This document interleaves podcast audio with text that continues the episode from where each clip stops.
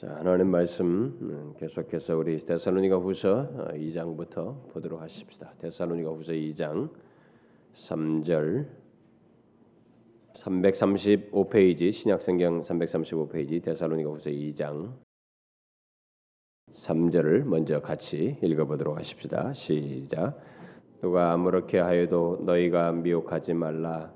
먼저 배도하는 일이 있고 저 불법의 사람 곧 멸망의 아들이 나타나기 전에는 이르지 아니하리니 먼저 배도하는 일이 있고 음, 그 다음에 어, 지난주 말씀 계속해서 보겠습니다. 여러분 그 요한복음 14장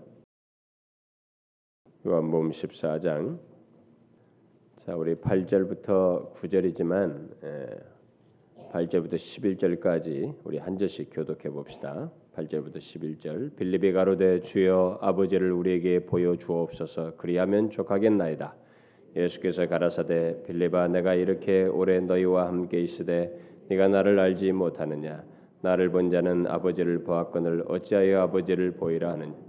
나는 아버지 안에 있고 아버지는 내 안에 계신 것을 네가 믿지 아니하느냐? 내가 너희에게 이르는 말이 스스로 하는 것이 아니라 아버지께서 내 안에 계셔 그의 일을 하시는 것이라 내가 아버지 안에 있고 아버지께서 내 안에 계심을 믿어라.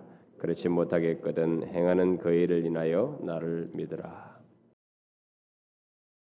우리가 계속해서 살피고 있는 말씀은 어, 먼저 읽었던 말씀 그 배도에 관련해서 살피고 있습니다. 그래서 이것을 좀 연속적으로 살피고 있는데 어, 배도는 어, 교회 안에서 일어나는 것이죠. 교회 밖에서 일어나는 것이 아니고 배도는 교회 안에서 일어나는 것인데 배도가 일어나려면 가장 먼저 어, 진리를 어, 왜곡하는 일이 있어야 하고 그 다음에 그, 그 왜곡된 진리를 따라서 이제 그 교회 안에 있는 사람들이 소위 신앙생활하는 거죠. 왜곡된 신앙과 삶을 사는 것이 있어야만 하는 것입니다. 그래서 우리가 지금 현재를 잘 보시면 오늘날의 이전 시대와 다르게 지금 현재 기독교가 뭔가 많은 사람들이 교회를 다니는데 왜곡된 신앙과 삶을 가지고 있습니다. 이런 것이 있기, 있기 위해서는 먼저 진리가 왜곡되었다는 것이 우리가 이제 생각할 수 있는 것입니다. 아, 바로 배도는 이런 것입니다. 이렇게 해서 점점 더 배도적인 분위기를 만들어 가다가 그 베드로 아니 대사로니가 후서 2장 3절 말씀대로 그 배도 장래에 이제 교회를 다니는다고 하는데 그들이 결국 주님을 등지게 되거나 최소한 하나님의 진리 왜곡된 진리를 따르는 이런 일들이 그래서 결국은 그리스도를 떠나는 그런 일들이 많이 일어나게 된다라는 것이 그 하나님의 말씀입니다. 자 그런데 음, 구체적으로 그러면 이 진리가 왜곡됨으로써 이제 이렇게 왜곡된 신앙과 삶이 있고 그 배도로 나아가는데 그러면 그 과정 속에서 이 진리를 왜곡하는 것이 그러면 교회 안에 들어와서 진리 왜곡하는 것이 무엇이냐? 그것은 분명히 진리를 왜곡하려면 순전히 기도 하나님의 말씀에 의해서가 아니라 뭔가 진리를 왜곡시키는 반 하나님적인 세상의 정신이 교회에 들어와 가지고 그 진리를 왜곡해야 된단 말이에요. 그러니까 뭔가 세상 정신이 들어와 오는 오게 되는데 그러면 그 들어온 세상 정신이 무엇이냐라고 했을 때 우리가 지금까지 몇, 몇 개를 살폈습니다. 음, 예, 그래서 그 동안에 살폈던 것은 심리학이라고 하는 것이 들어와 가지고 교회를 뭐 심리 치유다 뭐다고 하면서 결국 이상하긴 식으로 진리를 왜곡하는 현상이 생겨났고 또 어, 무조건 성공의 어, 잘 되는 것이 하나님이 복이다. 하나님은 무조건 축복하고 잘 되는 것이다. 성공하는 것을 하나님이 주시는 것인 양 말하는 이런 실용주의라고 하는 것이 교회 안에 들어가지고 예수 믿는 사람들이 다 성공하는 것이 하나님의 축복이다. 뭐 그런 식으로 다 믿는 이런 현상이 오늘날에 이제 아예 비일비재하게 되었다.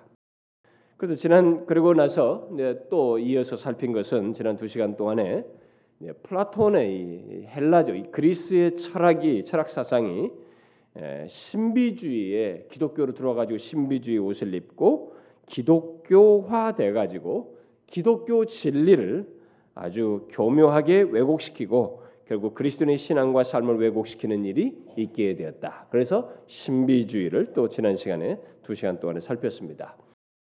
특히 지난 그 두 시간 동안은 그 플라톤의 이원론적인 상승 사상이 점점 점점점 더 우리가 이게 육체는 이렇게 멸하고 우리 숭고한 영혼이 점점점 더 상승해서 이렇게 어, 그 이런 과정을 통해서 이렇게 신과 합의를 하게 된다고 하는 이런 이원론적인 상승 사상이 신비주의 옷을 입고 교회 안에 들어와 가지고 거의 성경의 정신인 것처럼 정착을 했지만 종교개혁이 그런 세월이 상당히 천년 이상의 세월이 흘렀지만 이 종교개혁이 일어남을 통해서 중세적인 그런 신비주의를 걷어내는 일이 예, 있게 되었다고 했어요.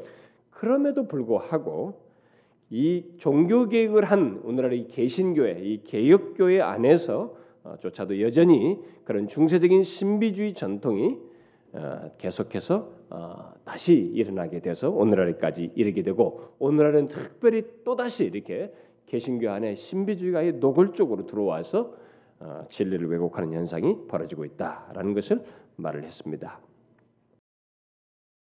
이런 이제 과정이 어떻게 해서 이어졌느냐라고 했을 때 개혁교회가 초기에는 이게 균형을 잘 가지고 있었죠. 이렇게 그런 것을 신비주의를 배격하면서 균형을 잘 가지고 있었는데 하나님의 바른 진리 위에서 그리고 진리가 주는 충만한 은혜와 경험과 체험들 그런 삶들을 균형을 잘 가지고 있었는데 이 균형을 개혁 종교개혁이 있고 난 다음에 얼마 지나서 균형을 잃고 나니까 교회가 개혁교회도 이제 죽은 정통이 메마르기 시작한 영적으로 메마르기 시작하니까 그것에 대한 반발로서 이 개신교 안에서 이성을 경시하고 그 대신 개인의 신앙 감정과 삶의 실천을 중시하는 경건주의라고 하는 것이 일어나게 되고 신비주의적인 그런 어떤 연결점을 가지고 경건주의가 일어나고 그래서 경, 경험을 중시하는 정신 사조 속에서 철학적인 그런 시대적인 사조 속에서 결국 신비주의적인 전통이 개신교 안에서 계속되어 오늘에까지 이르게 되었다라고 했습니다. 지난 두 시간 동안의 그 말씀을 잘 들은 사람들은 오늘날의 기독교가 왜 이렇게 오늘은 특별히 더욱 왜 이렇게 체험을 중시하는지 응? 교회들이 체험은 중요하긴 하는데 거의 뭐 체험에 목을 매다시피 오늘의 기독교가 다 체험을 중시하고 마침내 체험을 진리를 결정하는 기준으로 삼는 정도까지 오게 됐는지를 아마 이해하게 될 것이에요. 요즘은 정말로 심리학에 의해서든 어떤 뭐 심리학적인 치유를 통한 어떤 경험이든 뭐 카톨릭적인 신비주의가 추구하는 하나님과 합이라는 어떤 체험이든 또 어떤 방언을 받는다 뭘 받는다면서 은사적인 체험이든 또 예언자 운동에서 말하는 체험이든 심지어 포스트 모더니즘 예, 영성에서까지 가세해 가지고 그야말로 온통 체험을 추구하는 이런 현상이 벌어지고 있다는 것입니다. 그런데 그, 리고 그 체험들을 보게 되면 그것 음, 그 그들은 그들은 그런 체험을 이제 경험하게 되면 모두가 그 체험이 있다는 사실만으로 이게 신빙성을 인정해. 이게 진짜다. 이게 참 신앙이다라고 이렇게 말을 하면서 아예 진리로 여기는 이런 현상이 벌어지고 있다는 것입니다. 이 같은 신비적인 현상에 대해서 음, 아더 존슨이라는 사람이 이런 말을 한 적이 있어요. 체험은 신비주의자로 하여금 자신이 믿고 있는 그 체험의 의미를 절대적으로 정확하며 가치 있는 것으로 생각하게 생각하게끔 만든다. 즉 그는 자신이 믿고 있는 체험의 의미가 틀릴 수도 있으며 무가치한 것일 수도 있다는 의심을 아예 하지 않을 정도로 그렇게 자신의 체험에 대해 확신하게 된다. 이 입장을 좀 심하게 표현하자면 어떤 것이 그렇게 된다고 믿으면 그렇게 되는 것이다라는 식이다. 그러니까 궁극적 실체는 순전히 정신적인 것이요. 궁극적 실체 뭐그 신을 포함해서요. 순전히 정신적인 것이요. 따라서 인간은 자신이 원하는 실체는 무엇이든지 만들어낼 수 있다는 이론이다. 이처럼 신비주의자는 자신의 체험을 통해 진리를 창출해낸다 이렇게 말했어요. 진짜로 그렇습니다. 이 같은 모습은 이성을 무시하고 개인의 신앙 감정과 체험을 추구하는 신비주의적인 모든 추구 속에서 다 발견하게 돼요. 관상기들을 통한 중세적 신비주의에 의한 체험 추구든 은사주의적인 체험 추구든 오늘날에 유행하는 이 포스트 모더니즘의 영성 추구에서든 모든 체험 추구 속에서 그것을 보게 됩니다. 자, 그러면 지난 시간의 말씀에 이어서 바로 이런 배경 이런 말씀에 이어서 못다한 결론 부분을 오늘 덧붙이도록 하겠습니다. 이미 지난주에 말했다시피 오늘 읽었던 그 요한복음 14장에 등장하는 이 빌립처럼 빌립이 하나님을 보여주옵소서 이렇게 예수님께 말을 했는데 오늘의 많은 사람들이 이 빌립처럼 하나님을 보고 싶어 한다는 거죠. 하나님을 찾고 체험하고자 하는 것이 있는데 예수님께서 분명히 오늘 본문에서 그걸 책망하시면서 잘못됐다고 말을 하셔요. 음, 그러면서 결국 자신 안에서 예수 하나님을 보는 문제를 얘기하시는데 자 어떤 면에서 그러고 이런 식의 빌립과 같이 하나님을 경험하고 체험하고자 하는 것이 잘못되었는지 성경적인 대답을 오늘 결론적으로 지난주의 말씀을 대한 결론을 아, 덧붙이도록 하겠습니다. 그러나 주로 어, 지난주에 언급했던 중세 신비주의에 의한 이 체험 추구와 관련해서 이 결론적인 내용을 말하도록 하겠습니다. 또 제가 이어서 말할 때는 이제 오늘날에 이제 또 이 은사적인 신비주의를 또 말을 할 때 거기에 대한 결론이 사실 여기에 많이 중복돼요. 이런 내용이 오늘 결론 내용이 거기도 관련되지만은 그때 좀 덧붙일 내용들은 그때도 덧붙이도록 하겠습니다. 자 지난주에 우리는 오늘날 개신교 안에서 관상기도를 통해서 요즘 관상기도라고 하는 것을 통해서 하나님과 일치하려는 하나님을 체험하려는 이런 어, 현상이 굉장히 많이 벌어지고 있다라는 것을 제가 언급을 했습니다. 그러나 그것은 어, 영혼의 사, 영혼의 어떤 사랑, 곧 자기중심적인 획득적인 사랑에 의해서 곧 플라톤이 말하는 에로스에 의해서 이르고자 하는 어떤 경지, 특히 황홀경이나 무화경이라고 말했습니다. 그들이 추구하는 체험이라는 것이 그러나 그것은 성경이 제시하는 체험 또는 하나님 경험이 아니라 플라톤의 이 세상 철학의 이원론적인 상승 사상이라는 그런 세상 정신을 수용한 신비주의의 왜곡된 체험이다라고 제가 말을 했어요. 그래서 이런 근본 자체가 출발 자체가 이 세상 정신을 따라서 신행과 합의를 하려고 하는 상승 사상을 수용한 것이었기 때문에 그것에 따른 왜곡된 체험이기 때문에 뒤따르는 어, 진리 왜곡 그것으로 인해서 파생되는 것들이 어, 많이 있습니다. 진리 왜곡이 반드시 같이 뒤따르게 되죠. 어, 그것 자체도 진리 왜곡이지만 그것에 의해서 체험을 추구하는 과정 속에서 진리 왜곡이 더 파생됩니다. 여러분들은 이 사실 아십니까? 이런 진리 왜곡의 사실. 교회가 신비주의를 어, 다시 수용함으로써 파생시키 파생적으로 갖게 된 어떤 진리 왜곡 이런 것이 무엇인지 여러분들은 그런 것을 알고 있나요? 어, 외형상 신비주의적인 하나님 추구는 굉장히 진지한 보여요. 이렇게 이 신비적인 하나님 추구라는 것은 외형상으로 굉장히 진지해 보입니다. 그리고 굉장히 그 육체를 이런 것들을 정, 절제하고 뭐 이런 걸 하기 몰입을 하기 때문에 굉장히 진지해 보입니다. 그래서 아, 굉장히 진지한 하나님 추구처럼 보이지만 그 기초가 아, 이원론적인 상승 사상이고 세상 정신이고 이성을 경시한 주관적 체험 추구여서 아주 다양한 문제를 야기시켰고 지금도 아, 그런 진리 왜곡을 예, 야기시키고 있어요. 사실 기독교를 체험의 기초에서 말하게 되면 여러분 잘 들으세요. 기독교를 체험의 근거에서 체험의 기준에서 말을 하게 되면 그때는 더 이상 기독교가 아니게 됩니다. 이건 잘 아셔야 됩니다. 제가 지난주에 체험 문제를 얘기하면서 이제 결론을 덧붙이는 거예요. 기독교적인 기독교 모양을 가진 어떤 것은 될 수 있을지 몰라도 기독교의 어떤 요소는 가질 수 있을지 몰라도 기독교의 본질은 아니에요. 특히 많은 문제, 진리 왜곡을 거기서 또 야기시키기 때문에 상당히 왜곡된 기독교가 돼버리게 됩니다.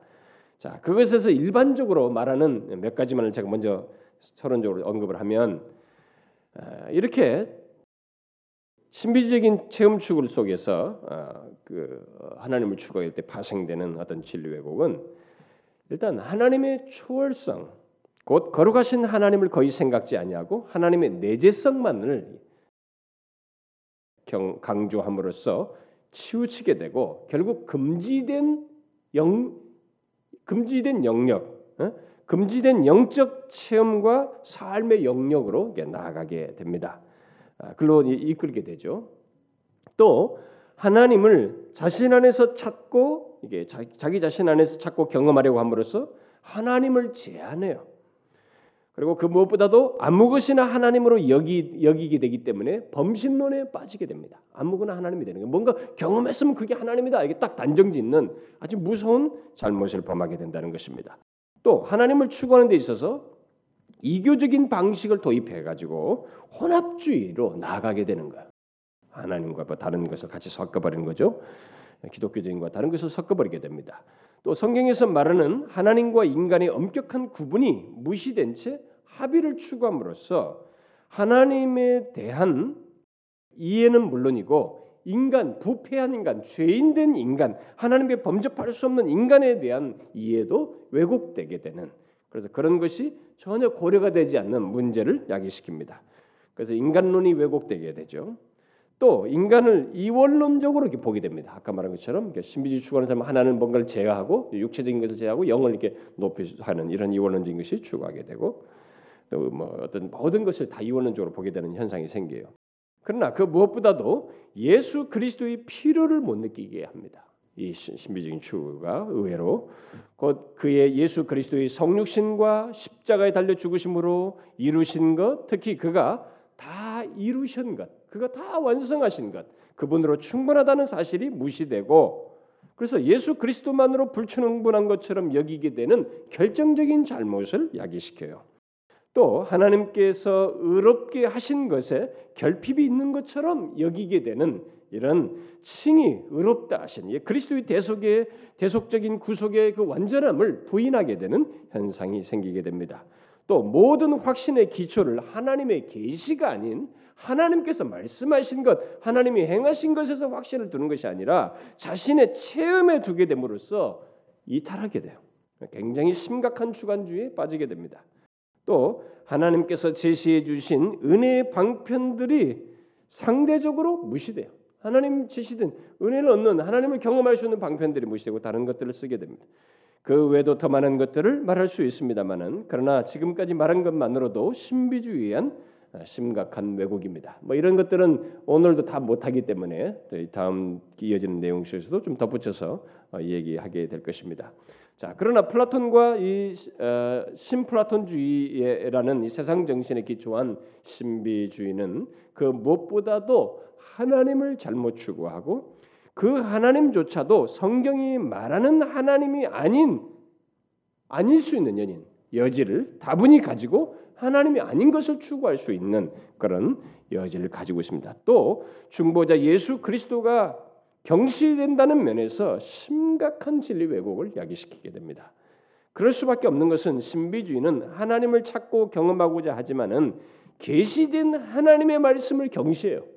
하나님 계시된 하나님 말씀을 경시하기 때문에 그렇습니다. 그래서 하나님을 찾고 경험할 수 있다고 말하는 그 길조차도 성경적이지가 않습니다. 그저 천년 넘도록 중세 시대에 다져놓은 하나님과 합의를 하려고 하는 그 방식, 곧 에로스를 통한 하나님의 체험의 길이요, 획득적인 사랑 속에서 하나님을 체험하고자 하는 그 길로 이렇게 나아가게 됩니다.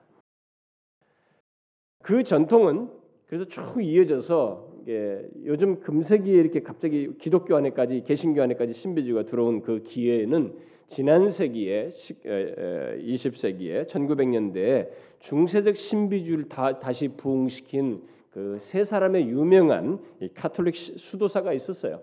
그 사람들에 의해서 이제 개신교로도 영향을 미쳐지고 그게 대중성을 띠고 그러면서 미쳐지고 오늘까지 이르게 되는데 그 세 사람이 이들입니다. 토마스 머튼 어, 또는 일본에서 선교사하면서 이 선불교와 이 캐톨릭 기독교를 이렇게 mix한 위고 어, 에노미아 라살이라고 하는 수도사 또 어, 베드 그리피스라고 하는 이 수도사 이 세 사람의 신부 수도사가 다 1900년 말에까지 다살 중반부터 말까지 살다 죽었는데 이들이 크게 기여했어요. 그런데 이 세 사람은 모두 기독교 신비주의와 동양 종교 곧 힌두교와 선불교를 결합시키고자 했던 공통점을 다 가지고 있습니다. 이런 사람들에 의해서 20세기의 이 중세적 신비주의가 다시 붕이 일어났어요. 아, 여러분 이 사실이 무엇을 말해줍니까? 바로 중세적 카톨릭 그 신비주의 안에는 이럴 수 있는 여지가 있다는 것입니다. 그러니까 혼합주의로 빠질 수 있는 여지가 있고 하나님이 아닌 것도 하나님과 이게 섞을 수 있는 여지가 얼마든지 자체에 가지고 있었다는 것을 시사해 줘요. 그게 20세기에 명확하게 드러난 것입니다. 다시 말해서 성경이 말하는 하나님이 아닌 막연한 어떤 신을 추구하는 체험으로 체험을 추구하는 그런 어, 체험을 추구할 여지를 그 자체에 가지고 있다는 것이에요. 그것은 플로티누스의 그 심플라톤주의가 신비주의의 그 체계가 될 때부터 가지고 있었던 어, 그 여지였습니다. 위험이었어요. 이런 면에서 신비주의가 당시 다시 교회 안에서 일어난 일어나는 것은 굉장히 위험한 일이죠. 음, 굉장히 위험한 일이에요. 어, 진리 왜곡을 통한 배도를 부추기는 분명히 또 다른 하나의 통로인 것입니다. 자, 그런데 그것도 모르고 오늘날 이 개신교회들이 오늘 이 복음주의 교회들이 오랫동안 기독교 전통에서 이런 신비적인 것이 하나님께 찾고 경험하는 이런 것이 있다는 사실 때문에 특히 우리들이 공통 분모를 가지고 있는 뭐 하나님을 찾고 하나님을 체험하고 기도하고 무슨 이런 좋은 이런 방식을 쓴다는 것 때문에 또 내면 내, 내면 으로 향하는 이 포스트 모더니즘이라는 현대적인 이 대세적 정신 분위기 때문에 분위기에 편승해서 오늘날의 이 공허함과 영적인 메마름의 대안으로서 신비주의를 추구하고 그것을 수용하여서 따르는 것은 정말로 어리석은 아주 위험한 시도라고 말할 수밖에 없어요. 자, 그러면 이런 신비주의에 의한 왜곡에 대해서 어, 그 신비주의적인 하나님 체험 추구가 어, 가르쳐지고 대중화되는 현실 속에서 그러면 우리가 어떻게 분별하고 우리는 어떻게 해야 되겠는가? 뭘 이런 것이 뭐가 잘못된지 어떻게 뭘 어떻게 알고 어, 어떻게 우리는 태도를 취하겠는가? 최소한 지난주 이거 신비주의 관련해서 네 가지를 말했는데 제가 너무 분량이 많아서 세 가지만 하겠습니다. 하나는 아마 다음 시간 정도는 언제는 이 연결지어서 해야 되지 않을까? 음, 그렇습니다. 정말로 이 여러 가지를 말하고 싶어요. 왜냐하면 너무 중요한 것들이어서. 음, 그러나 제가 오늘 어떤 세 가지만 말하도록 하겠습니다. 첫째는 우리는 신비주의자들처럼 하나님에 대한 이해부터가 바라야 됩니다. 하나님에 대한 이해가 왜곡되고 치우치지 않도록 해야 한다는 거예요. 바로 이 계시된 하나님의 말씀에 근거해서 하나님에 대한 이해를 바르게 가져야 한다는 것입니다. 하나님에 대한 이해가 왜곡되면 어? 신앙과 삶 또한 자연스럽게 왜곡되게 되는 것입니다. 그 대표적인 예가 많이 있지만 이 대표적인 예가 신비주의예요. 신비주의는 하나님의 내재성 어려운 말로 쉽게 말하면 가까이 계시는 하나님만을 강조합니다. 가까이 계신 하나님을 강조하면서 추구해요. 그것도 왜곡되게 추구합니다. 곧 그들은 모든 것을 신적인 것, 모든 것을 신적인 것 또는 신성의 일부로 간주하며 특히 사람들은 모두 자기 내면의 한 부분으로 신성한 불꽃을 가지고 있다고 하면서 하나님과 합의를 하기 위해서 내향하게 됩니다. 자기 자신을 안에서 이것을 향, 자기 자신을 향해서 신과 합의를 하려고 하는 시도를 해요. 좋습니다. 이 성경 성경은 분명히 하나님께서 우리와 가까이 계시다는 이 사실을 강조하고 있어요. 분명히 이 사실은 우리가 말하듯이 내재성이라는 이 말을 쓰듯이 분명히 말하고 있습니다. 그러나 우리가 알아야 할 것은 성경은 이것만 말하고 있지 않다는 것입니다. 동시에 우리를 초월하여 계신다는 사실 또한 말하고 있다는 것이에요. 우리는 이 두 가지를 하나님의 내재성과 하나님의 초월성이라고 하는 이 사실을 동시에 분리시키지 않고 알고 있어야 되고 그 분리되지 않는 이해 속에서 하나님께로 향해야 합니다. 웰스 같은 사람은 이것을 안에 계신 하나님과 밖에 계신 하나님으로 이렇게 현대적인 분위기와 맞물려서 이런 표현으로 이렇게 구분해서 말을 했는데 어떻게 말하든 좋습니다. 하나님에 대한 이 바른 이해는 이 두 가지가 함께 있어야 해요. 만일 이 둘 중에 하나만을 붙들고 다른 하나를 무시하게 되면 그는 하나님이 누구이신지, 기독교 신앙이 무엇인지, 또 우리 자신이 어, 누구인지, 또 어떻게 신앙생활을 해야 되는지 이런 근본적인 문제에 대해서 왜곡되게 되고 답을 갖지 못하게 됩니다. 그가 여기서 하나만 붙들게 되면 그가 가지고 있는 결론과 대답은 분명히 이탈된 것이에요. 빗나간 것이 됩니다. 이 두 가지는 함께 붙들어야만 합니다. 이 둘을 분리해서 생각하게 되면 하나님은 물론이고 우리의 신앙과 삶이 왜곡되어서 배도로 결국 나아갈 수 있어요. 나아갈 수 있습니다. 예를 들어서 하나님의 초월성만을 강조하면 이신주의에 빠지게 됩니다. 하나님은 멀리 계시고 응? 우리가 알아서 하는 거죠. 이게. 이신론에 빠지게 되고 반대로 하나님의 내재성만을 강조하면 범신론이 되는 것입니다. 뭐, 무엇이든지 다 하나님이 될 수가 있어요. 그래서 이렇게 진짜 배도로 나아갈 수 있습니다. 오늘날 신비주의와 이 포스트 모더니즘의 영성은 영성이 온통 안에 계신 하나님, 음? 곧 내재성만을 이렇게 강조함으로써 범신론적인 성향을 나타내고 있는데 우리가 이것을 가볍게 볼 수 없다는 것입니다. 그들은 사람이 예수를 믿으면 성령 하나님께서 내주하셔서 거룩한 역사를 행한다는 사실 이런 내게 그러니까 하나님이 우리 안에 내주하시는 이런 사실 예수를 믿게 될 때 성령께서 내주하시는 이런 사실에는 별로 관심이 없어요. 이런 것은 크게 중요하게 여기지 않습니다. 이런 것은 감지가 안 되는 것이라고 여겨져서 그저 하나님 그대로를 경험하면서 그분과 합의를 하는 어떤 구체적인 체험, 그분을 봤다고 하는 것, 그분을 체험한다고 하는 실제적인 체험, 어떤 특별한 황홀 같은 체험을 근거로 해서 아, 하나님 체험을 구합니다. 성경은 하나님의 내재성에 대해서 곧 우리 가까이 계신다는 사실을 다양하게 말하고 있죠. 제가 다 말할 수 없습니다만은 우리가 하나님을 힘입어 살고 거동하며 존재한다는 이런 사도행전의 말씀으로부터 시작해 가지고 시편 139편 같은 거 보면은 하나님께서 어디나 계시며 우리의 모든 것을 아신다는 사실을 말하고 있습니다. 편재하심과 전능하심과 전지하심 같은 걸 다 말해요. 실제로 플라톤과 어, 그 이런 철학 사상에서 이제 이걸 내재성을 가지고 하는 사람들이 추구하는 것과 이 정반대는 이제, 이제 그 사람들은 이제 이런 거 이런 이 성경 이런 구절을 가지고 아, 플라톤 사상이 수용한 크리스천들 중에는 이런 사상과 이 시편 139편 같은 걸 연결지어서 이렇게 생각을 합니다만은 달라요. 아, 이건 우리가 잘 이해해야 됩니다. 그들이 말하는 내향 안에서의 그런 내재성 그런 개념이 아니에요. 여러분이 알다시피 어, 그 시편 139편 같아서 하나님이 어디나 계시고 우리 모든 것을 아시고 이렇게 어디든지 이끄시고 인도하신다는 그 개념으로서 그 말씀을 고백을 했는데 여러분들이 알다시피 그 어, 성경에 많은 사례가 있습니다. 가까이 계신 하나님에 대한 경험 묘사들이 많은데 풀무불에 들어갔던 예, 다니엘의 세 친구라든가 사자굴에 던지었던 다니엘과 친구들 이들을 보게 되면 근데 거기에서 하나님이 계셨어요 그들에게 그 사자굴에서 그들을 건졌습니다. 정말 하나님이 그들과 가까이 계시는 것을 그들이 경험했죠. 신약에서도 사도 바울이 유라굴라 풍랑을 만나게 될 때 다 죽는다고 그랬습니다. 이 선장도 우리는 끝장났다 했어요. 자기 경험으로 볼 때 이게 파손된다고 그랬습니다. 그러나 사도 바울은 주님으로부터 이, 이 약속을 받았기 때문에 살 것이다라고 믿었습니다. 그 말씀의 근거에서 하나님이 주님께서 우리와 함께 계셔서 저까지 가게 할 것이다 믿었습니다. 그래서 진짜로 도달했어요. 가까이 계시는 것을 경험했습니다.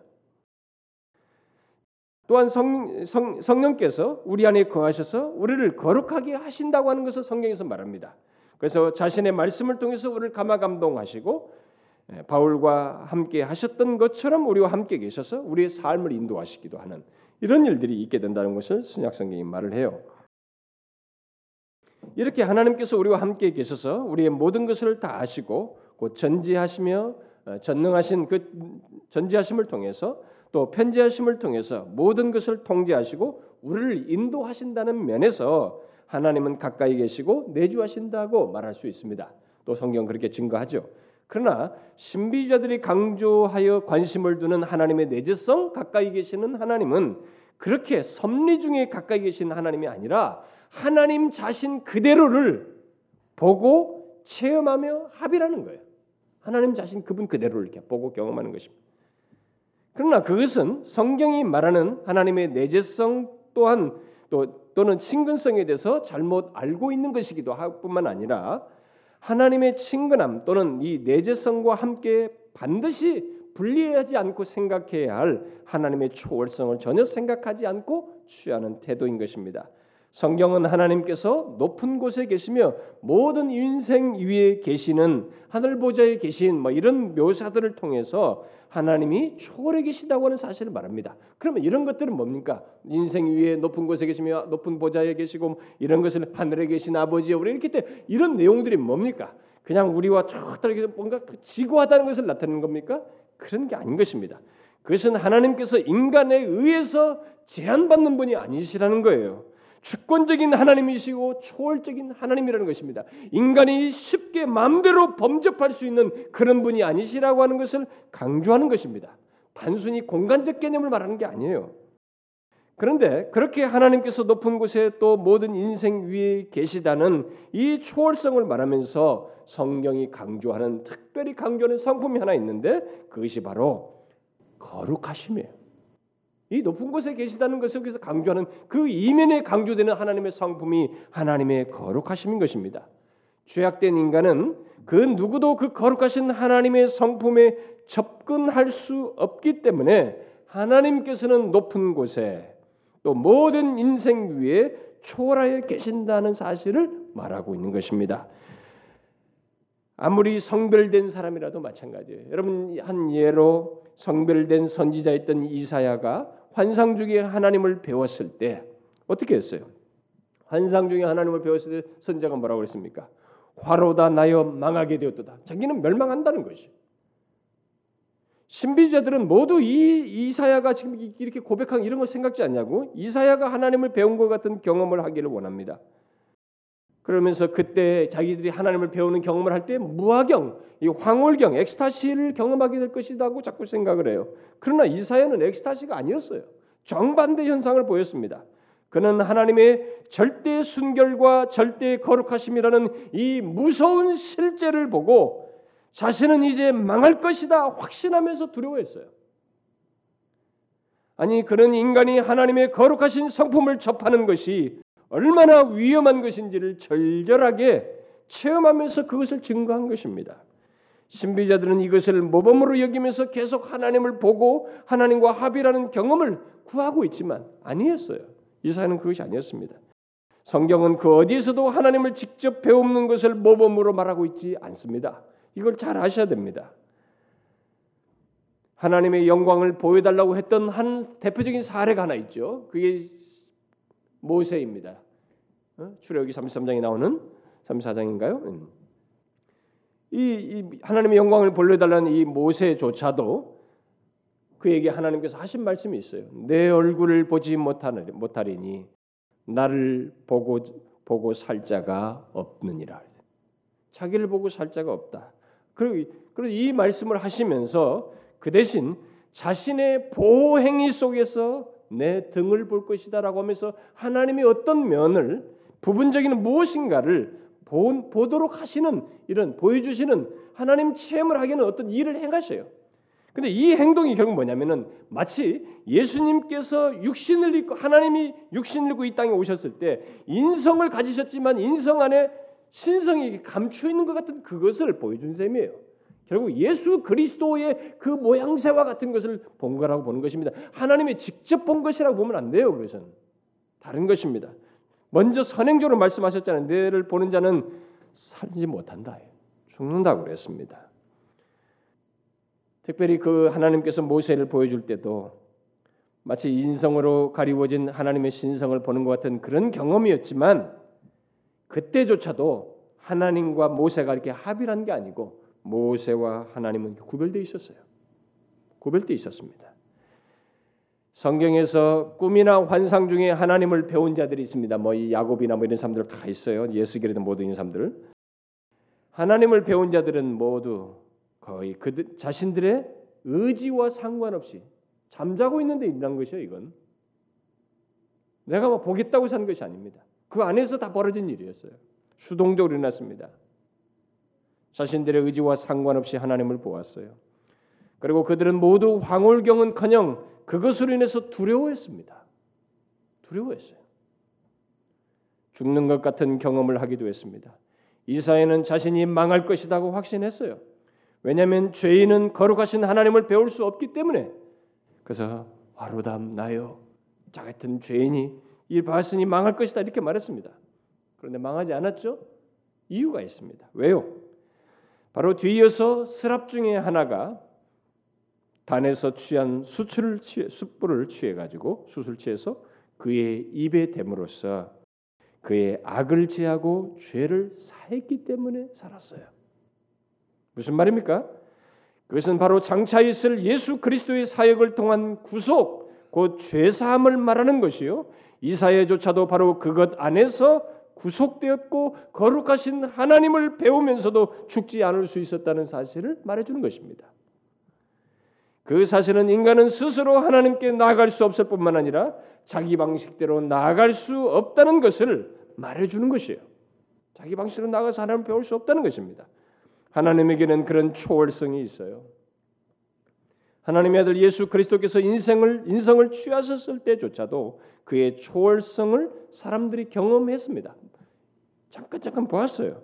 대표적인 예가 예수님께서 베드로를 부르실 때였습니다.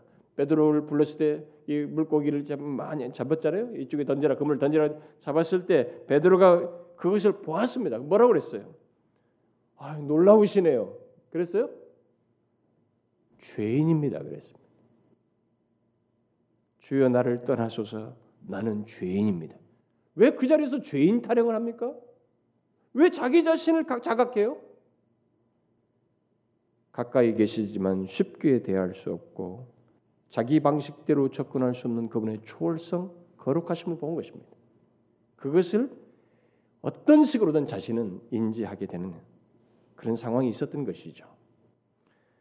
그리고 이 땅에서 친근하게 대했던 그 예수님께서 부활 승천하에서 영광 중에 계신 것을 사도 요한이 환상 중에 보는 경험이 있었는데 그가 이 사도 요한은 예수님 품에 같이 있었던 사람이에요. 정말로 가장 가까이서 예수님과 친밀하게 지내던 그 사람 아닙니까? 그런데 그가 그 부활하신 주님을 뵐 때 어떻게 됐어요? 그는 이미 예수를 믿은 사람이에요. 죄 사함을 받은 사람입니다. 그렇게 예수님을 가까이 있었던 사람이에요. 그럼에도 불구하고 그 부활하신 승귀하신 주님을 환상 중에 보고 어떻게 됐어요?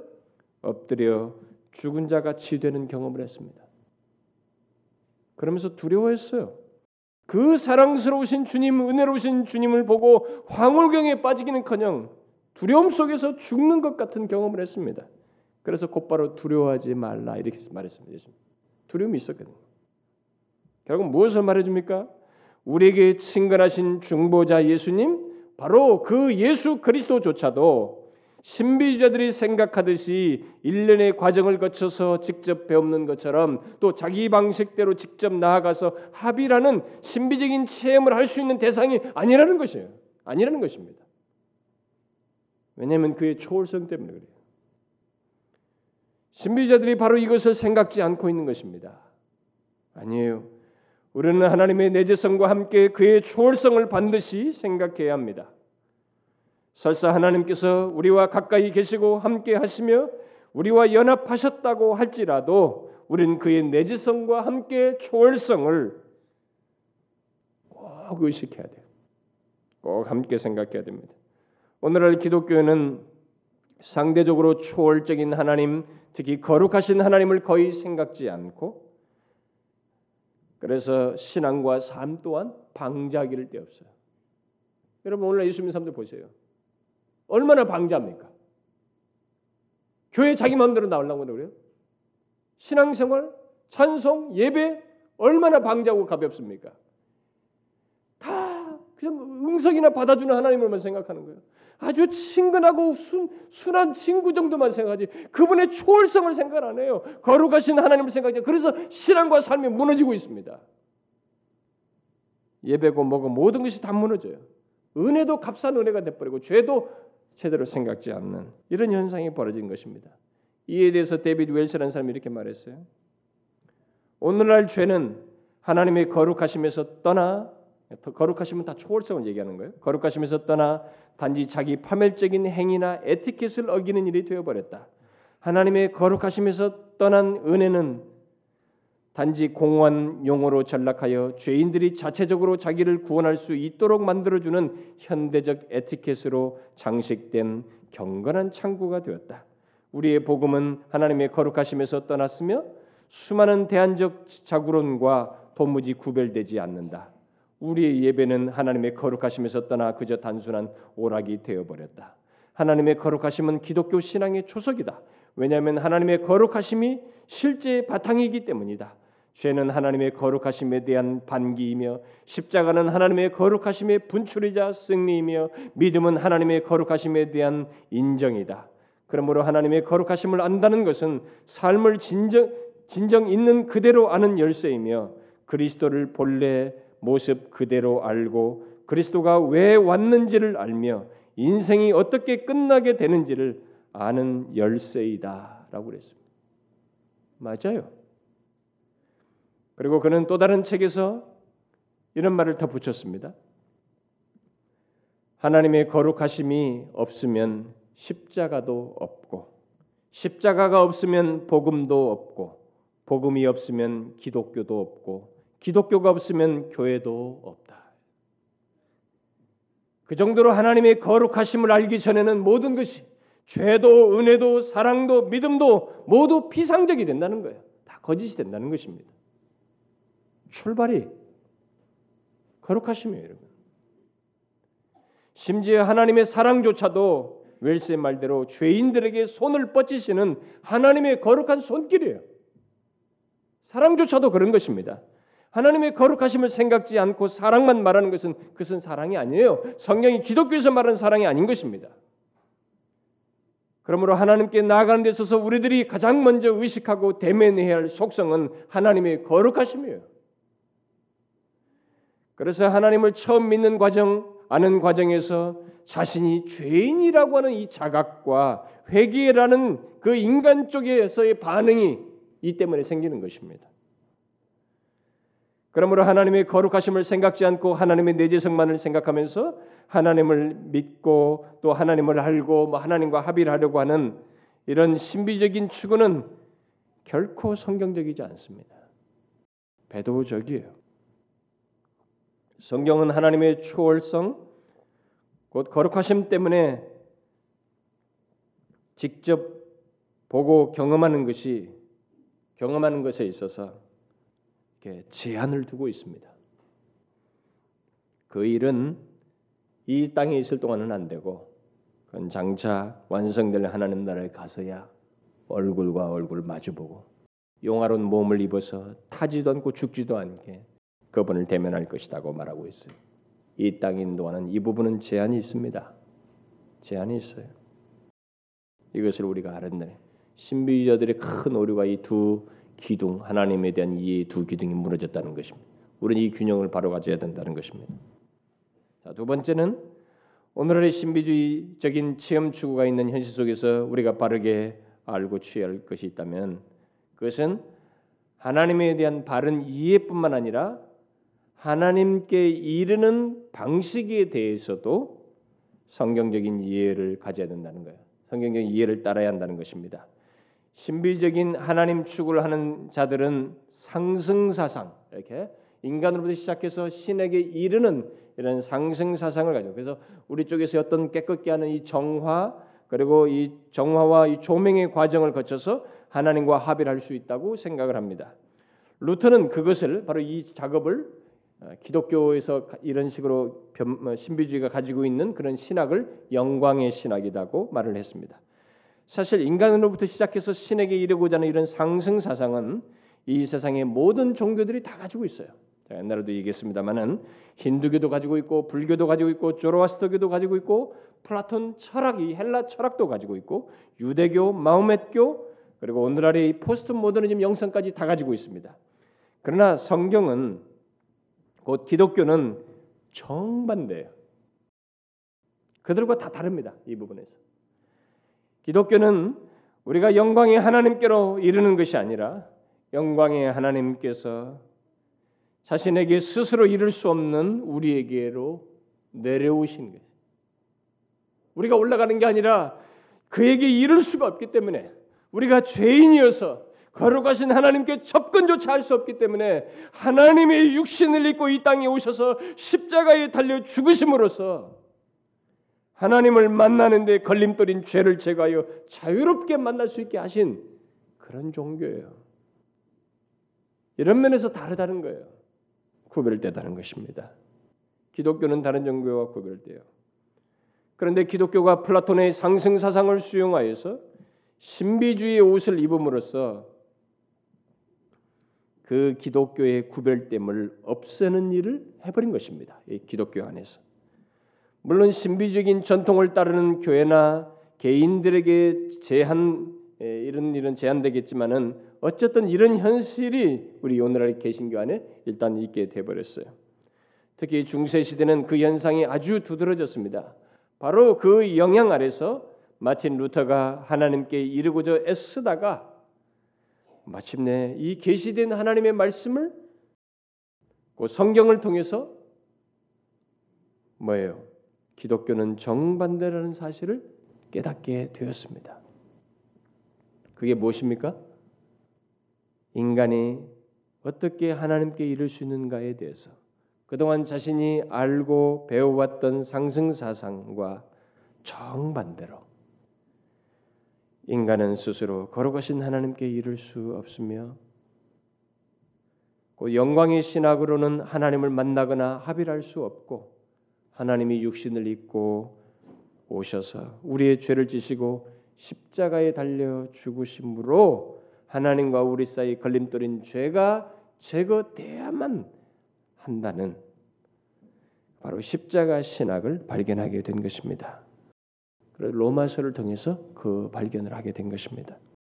루터는 그 사실을 깨닫고 천년 이상 무시된 그 십자가 신학을 외침으로써 기독교의 구별됨을 다시 회복하였습니다. 그런데 안타깝게도 신비주의의 영향을 받은 개신교의 이 교회들이 예, 교회들 안에서 다시 영광의 신학으로 하나님을 찾고 이루고자 하는 현상이 있게 되었어요. 그래서 나름대로 경건하고 열심히 있는 사람들이 하나님께 이르기 위해서 자신들의 다양한 경험을 통해 곧 절대 복종을 통해 또 명상 또는 관상 기도를 통해 하나님을 경험하려는 영광의 신학을 따르고 있습니다. 그러나 그것은 성경이 말하는 방식이 아니죠. 기독교는 하나님께서 죄인들을 위해 이 땅에 오신 종교요. 바로 십자가에서 우리 죄를 사하심으로써 우리를 만나 주신 종교입니다. 아니 거룩하신 하나님께서 도저히 이룰 수 없는 죄인을 위해서 하나님 편에서 길을 내신 종교입니다. 기독교는 바로 그 십자가의 신학을 중심에 두고 있어요. 결국 우리 인간이 하나님께 이르는 길, 그를 만나는 길은 십자가를 통해서 곧 거룩하신 하나님께 나아가는데 걸림돌인 죄를 지시고 십자가에 달려 죽으신 예수를 그리스도를 통해서라는 이 사실이 이 사실을 바로 십자가 신학이 말하는 것입니다. 기독교는 바로 그것을 가지고 있는 종교죠. 바로 이런 사실 때문에 예수님은 오늘 읽었던 요한복음 14장 그 앞 구절의 6절에서 내가 곧 길이요 진리요 생명이니 나로 말미암지 않고는 아버지께로 올 자가 없느니라고 한 것입니다. 예수님께서 나로 말미암지 않고는 아버지께 올 자가 없다고 한 것은 예수 그리스도께서 걸어가신 하나님과 죄인인 우리 사이에 이 걸림돌인 죄를 십자가에서 해결하실 것이기 때문에 그렇게 말한 거예요. 다른 길이 없어요, 여러분. 그러므로 성경은 우리 인간이 하나님을 만나는 길이요 그와 연합하는 길은 다른 길이 없다는 사실. 한 길이 있다고 하는 것을 분명히 우리에게 밝혀 주고 있습니다. 그것은 바로 예수 그리스도 안에서 하나님을 보는 것이요 그리스도의 십자가를 통해서 하나님을 보는 것이라는 거예요. 예수 그리스도를 보지 않고는 그 누구도 하나님을 배울 수 없고 교제 자체가 가능치 않는데 기독교는 바로 하나님이신 예수 그리스도 안에서 하나님을 보는 종교라는 것입니다. 그게 십자가 신학이에요. 영광의 신학을 따르는 사람들, 심지어 상승 사상을 가진 모든 종교인들은 신을 찾고 합일하기 위해서 자기 내면을 들여다보며 보면서 자기 내면에서 일어나는 것에 집중하지만 기독교는 그게 아닙니다. 성경은 믿음의 주요 또 온전케 하시는 이인 예수를 바라보자 이렇게 말하고 있어요. 네 내면을 보는 것이 아니라 예수를 바라보자. 저는 그 앞에 있는 즐거움을 위하여 십자가를 참으사 부끄러움을 개의치 아니하시더니 하나님 보좌 우편에 앉으셨느니라 이렇게 말하고 있습니다. 곧 우리 내면에서 하나님을 찾을 것이 아니라 육신을 입고 역사의 현장 가운데 오셔서 십자가를 십자가에 달리신 하나님의 아들 예수 그리스도를 바라보고 사도들이 증거한 그 말씀들이 곧 계시된 그 계시들이 말하는 그 예수 그리스도를 바라보라고 함으로써 하나님을 보고 경험하는 것을 제안하고 있습니다. 실제로 빌립이 하나님을 보여달라고 했을 때 예수님께서 나를 본 자는 하나님을 본 자다 보는 것이다 그랬습니다. 이런 제안을 두고 있어요. 그러면서 뒤에 10절에서 나는 아버지 안에 있고 아버지는 내 안에 계신다 이렇게 말한 것입니다. 예수 그리스도 안에서 하나님을 보는 거예요. 그렇습니다. 우리는 우리의 시선을 우리 내면이 아니라 십자가를 지신 예수 그리스도 승귀하신 중보자 되신 예수 그리스도께 두어야 하는 것입니다. 이 예수 그리스도를 제외하고 하나님을 보고자 하고 합의하고자 하는 것은 금지된 영역을 넘보는 것입니다. 그리고 이탈할 소지를 갖는 것이에요. 아니 사실 가능치도 않고 만일 그런 일이 발생하게 되면 그 사람은 죽는 것입니다. 죄악된 인간은 오직 예수 그리스도와 십자가 안에서만 바로 예수 그리스도의 십자가 안에서만 보호될 수 있고 하나님께 이를 수 있으며 하나님과 교제하고 연합할 수 있습니다. 제가 이 내용을 풍성히 말하지 못합니다만 시간이 없어 다 이것을 정말로 이 부분에서 많이 말하고 싶어요. 그렇지만은 이 두 번째 내용에 대한 결론을 덧붙이면 하나님을 보고자 하는 자, 합의라고자 하는 자는 한 길밖에 없습니다. 바로 십자가를 지신 예수 그리스도 안에서 가능해요. 그러므로 영광의 신학 속에서 경험하는 하나님이라는 것은 하나님이 아닌 것이에요. 하나님이 아닌 다른 것일 가능성이 대부분이에요. 그리고 그저 고양된 어떤 감정일 거예요. 고양된 어떤 감정, 특별히 사랑 감정 같은 거. 오히려 우리는 신비적인 그들의 잘못된 것이 아니라 누드의 하나님이 아니라 바로 예수 그리스도 안에서 하나님을 보는 십자가 신앙을 통해서 하나님을 보는 이 일을 구해야 됩니다. 이제 마지막으로 현재 신비주의적인 하나님 체험 추구가 있는 현실 속에서 우리들이 생각할 사실 한 가지를 덧붙이면 그것은 하나님에 대한 바른 이해와 하나님께 이르는 방식에 대한 바른 이해와 함께 하나님께 이르기 위해 취하는 곧 하나님을 체험하기 위해서 취하는 도구에 대한 바른 이해입니다. 제가 여기서 꼭 적극적인 내용 성경이 말하는 것을 또 덧붙여야 되는데 일단 이 도구로 많이 쓰고 있는 이 사실만 말하고 마치겠습니다. 바로 관상기도 문제입니다. 우리가 신비주의를 말할 때 다루지 않을 수 없는 것이 관상기도예요. 오늘날 개신교회 안에서 관상기도라는 것이 유행처럼 퍼져나오고 있습니다만은 우리는 이에 대해서 성경적으로 조명할 필요가 있어요.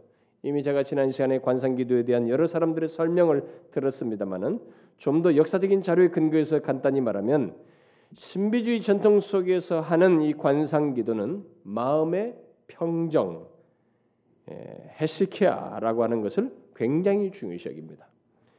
그래서 정신을 고요하게 유지하고 단일자나 하나님에게 집중하려고 힘쓰고 그래서 언어를 사용하기는 하지만 그것은 마음의 평정에 이르기 위한 수단으로서 최소화해서 사용하게 되는 것입니다. 이 관상기도 할 때. 그래서 예를 들면 지난주에 최일도 목사가 말한 것처럼 예수 그리스도 이렇게 들숨 날숨하면서 하는 거죠. 어떤 예수 또는 예수 그리스도나 라는 이런 이름에 집중해서 그 어휘의 호흡을 일치시켜서 그것 일치시키고 또 그것을 통해서 모든 관념이 이렇게 사라지도록 힘쓰는 아, 작업이죠. 그러다가 마침내 말 없는 명상을 통해서 항상 이게 지속하는 기도로 들어가는 것, 쭉 지속되는 그런 기도로 들어가는 것, 네, 바로 그것을 말합니다. 평정의 상태에 이르는 것. 따라서 이 신비주의 전통 속에서 말한 관상기도는 비록 최소의 말을 뭐 예수 그리스도든 어떤 단어를 간단하게 기도로 시작하지만 평정의 경지에 이르러서 무언의 말이 이제 없어지는 무언의 명상적인 기도, 관상적인 기도가 이제 시작되고 결국 전적인 침묵 속에서 마음이 하나님을 향해 열리는 이런 경험을 하는 대로 나아가는 것입니다. 일반적으로 이 마지막 상태, 곧 마음이 하나님을 향해 열리게 되면 마음이 하나님의 영 안에 몰입하게 되어서 영광에 휩싸인 채 황홀경을 맛본다고 말합니다.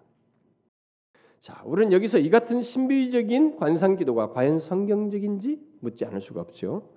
왜냐하면 처음에는 예수 예수 그리스도 뭐 또는 주 예수여 나를 불쌍히 여기소서 이렇게 간단한 말로 이렇게 짧은 말을 반복하다가 평정의 경지에서 무언의 명상적 기도를 들어가는 것을 고차원적으로 말하고 있기 때문에 그렇습니다.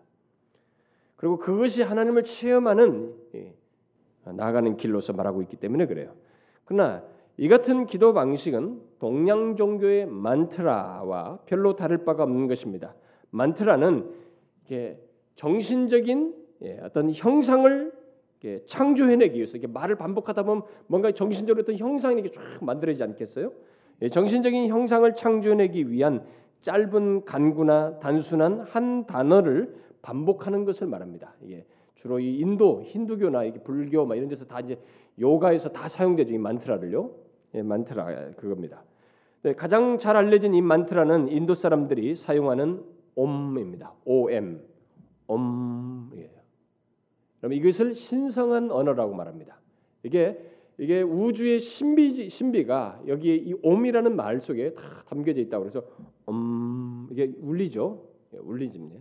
이게 우리의 뇌성을 다 자극하면서 굉장히 몰입에 도움을 준다는 거예요. 이것이 불교도 요가까지 다 사용됩니다. 지금도 요가에서 사용되고 있는데 이게 굉장히 오래된 전통이에요. 만트라는요. 인도 사람들한테 엄해죠. 이 옴이라는 말을 이게 반복하면 신성한 언어인 이 말을 반복함으로써 자기 내면의 무한한 것에 대한 체험을 도모해내는 것입니다. 그런데 흥미로운 것은 바로 신비주자들도 그들처럼 짧은 말을 반복함으로써 자기 의식을 극복하고 초월적인 의식 상태에 들어가기 위해서 노력한다는 거예요. 여러분, 과연 이것이 성경적일까요? 물론 한 가지 여러분들이 아실 것이 있습니다. 이런 기도를 하게 될 때 얼마든지 어떤 체험을 할 수 있습니다. 그래서 이 만트라를 하는 사람들 또 힌두교들이나 이런 사람들이 이런 그 평지에 들어가서 이 평정에 들어가다가 체험을 해요. 진짜로 뭔가를 경험합니다. 체험을 할 수 있어요. 어떤 체험을. 그래서 체험 자체가 기준이 되면 큰일 난다는 거예요, 여러분. 많더라도 할 수 있거든요. 힌두교도 다 하거든요. 인도 사람들이 옴을 반복하다가 신비스러운 체험하는 사례가 많습니다. 그러나 이런 체험은 있을지 모르겠지만 그것은 성경이 말하는 기도가 아니라는 것이요. 하나님을 체험하는 방식도 아니고 여러분 성경에서 어디서 하나님을 몇 마디 막, 음, 막 해가지고 하나님을 체험하라고 반복하라고 말했느냐 말이죠. 우리도 중언부언 하지 말라고 말하고 있죠 오히려. 우리가 여기서 확실히 알아야 됩니다. 그것은 성경에서 말하는 기도는 체험을 목적으로 하지 않는다는 거예요. 무슨 말인지 알겠습니까? 성경에서 말하는 기도, 기독교에서 말하는 기도는 체험을 목적으로 하지 않습니다. 이것을 아는 것이 중요해요. 오늘날 교회 안에 굉장히 많은 사람들이 기도를 한다라고 할 때 기도를 체험을 위한 도구 정도로 생각하는데 그것은 기독교의 기도가 아닙니다. 제가 어렸을 때도 산기도 간다면 가서 소나무 뿌리 뽑으라 해요. 기도해야죠. 응? 뽑으라 해요. 뭔가 체험하고 와라 이게. 기도의 목적 자체가 다 체험이에요. 제가 어렸을 때 그렇게 배우고 자랐어요.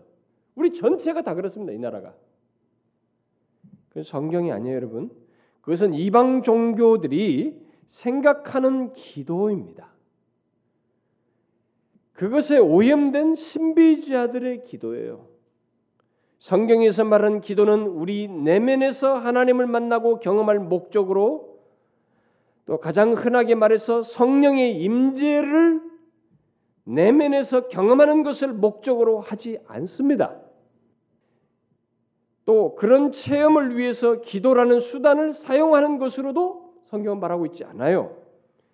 여러분이 성경에 나와 있는 모든 기도를 다 뒤져 보시면 기도가 체험을 목적으로 하지 않는다는 것을 발견하게 될 겁니다.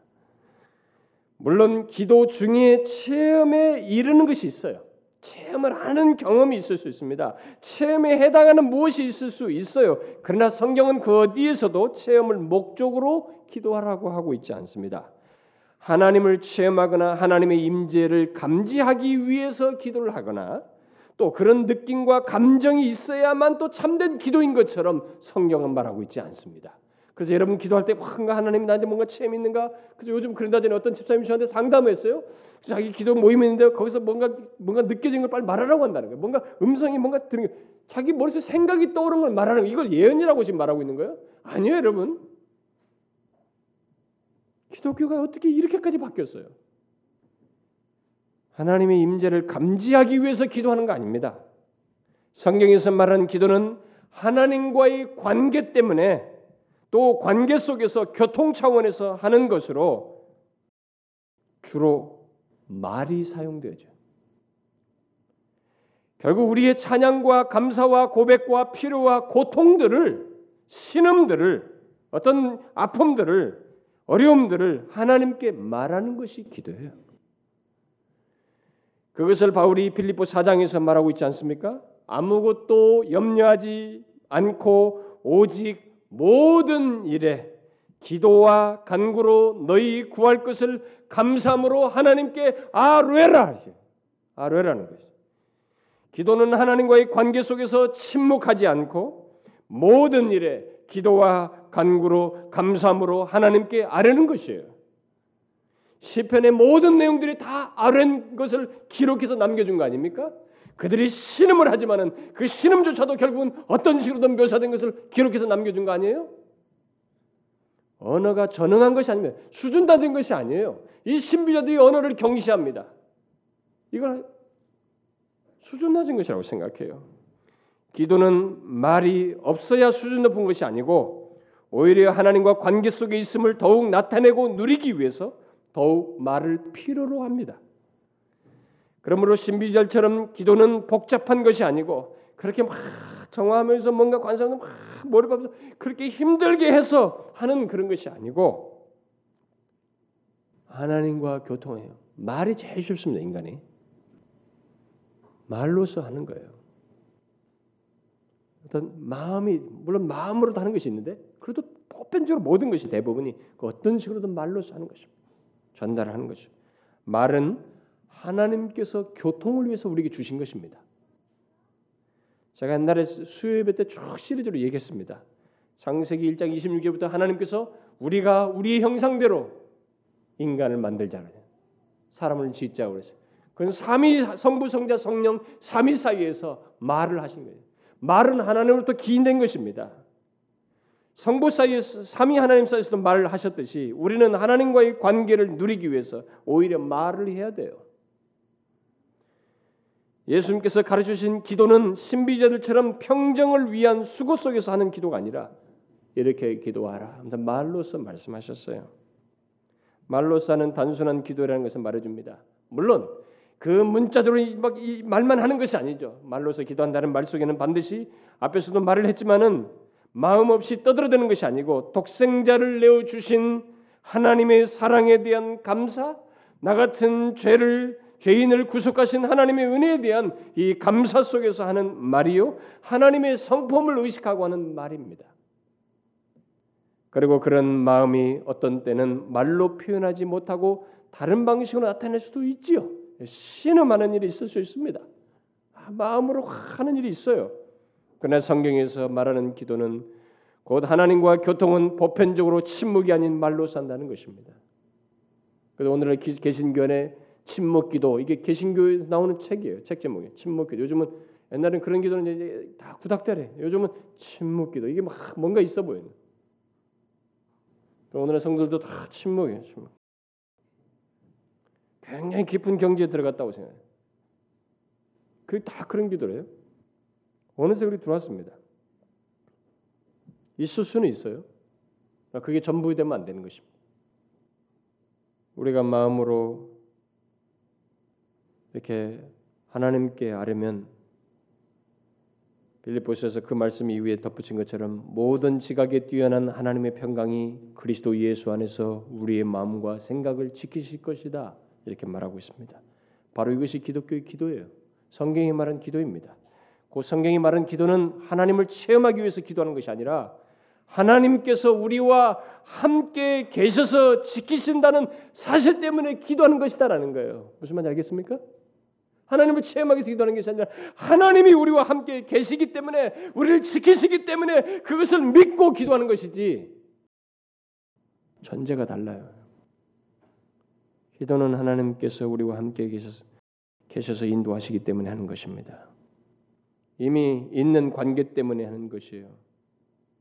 그러면 성경에서 말하는 묵상은 뭡니까, 목사님? 어떤 사람은 묻고 싶을 겁니다. 성경이 묵상한다고 하는데 그것이 바로 기도할 때 할 수 있는 건 아님 할 수 있는 명상 아닙니까? 신비자들이 추구했던 그거 아닙니까? 여러분이 아셔야 할 것은 신비자들이 말하는 관상 또는 명상과 성경이 말하는 묵상은 다르다는 것입니다. 핵심적인 사실만 덧붙이면 신비적인 전통 속에서 말하는 명상과 관상은 자신 안에서 무엇인가를 제거하기 위한 것이에요. 부정하기 위한 것입니다. 자신을 정화하기 위해서 소위 부정적인 방법으로서 하는 것이에요. 그러나 성경이 말한 묵상은 다윗을 비롯한 많은 시편 기자들이 잘 보여주듯이 마음에서 마음을 비우는 것이 아니라 오히려 마음을 가득 채우는 것이에요. 이 묵상을 통해서 묵상의 성격은 비우는 성격이 아니라 채우는 성격을 가지고 있다는 것입니다.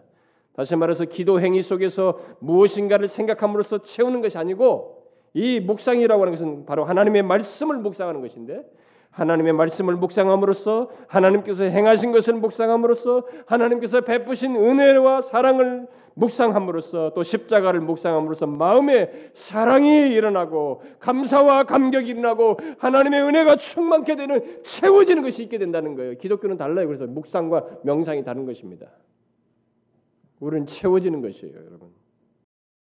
그래서 단어가 비슷한 것 같지만 다릅니다. 그러면서 성경에서 말하는 묵상은 계시된 하나님의 말씀과 관련되어 있어요. 그냥 막 이렇게 아무 생각 없이 뭔가 무념무상해가지고 뭔가 아무 생각을 막 없게 만들어서 뭔가를 경험하려는 게 아니고 오히려 계시된 말씀에 근거해서 하는 거예요. 묵상은 다 대부분이 계시된 말씀과 관련돼서 나온 말입니다. 요 여호수아에도 네가 말씀으로 묵 묵상을 좌우로 쉬지 않고 말이죠. 말씀 말씀 말씀 얘기잖아요. 그러므로 여러분 신비적인 명상과 관상이 아니라 성경이 말한 묵상과 기도를 하고자 하셔요. 어느새 물들지 마시고 성경이 말한 묵상과 기도를 하는 것입니다.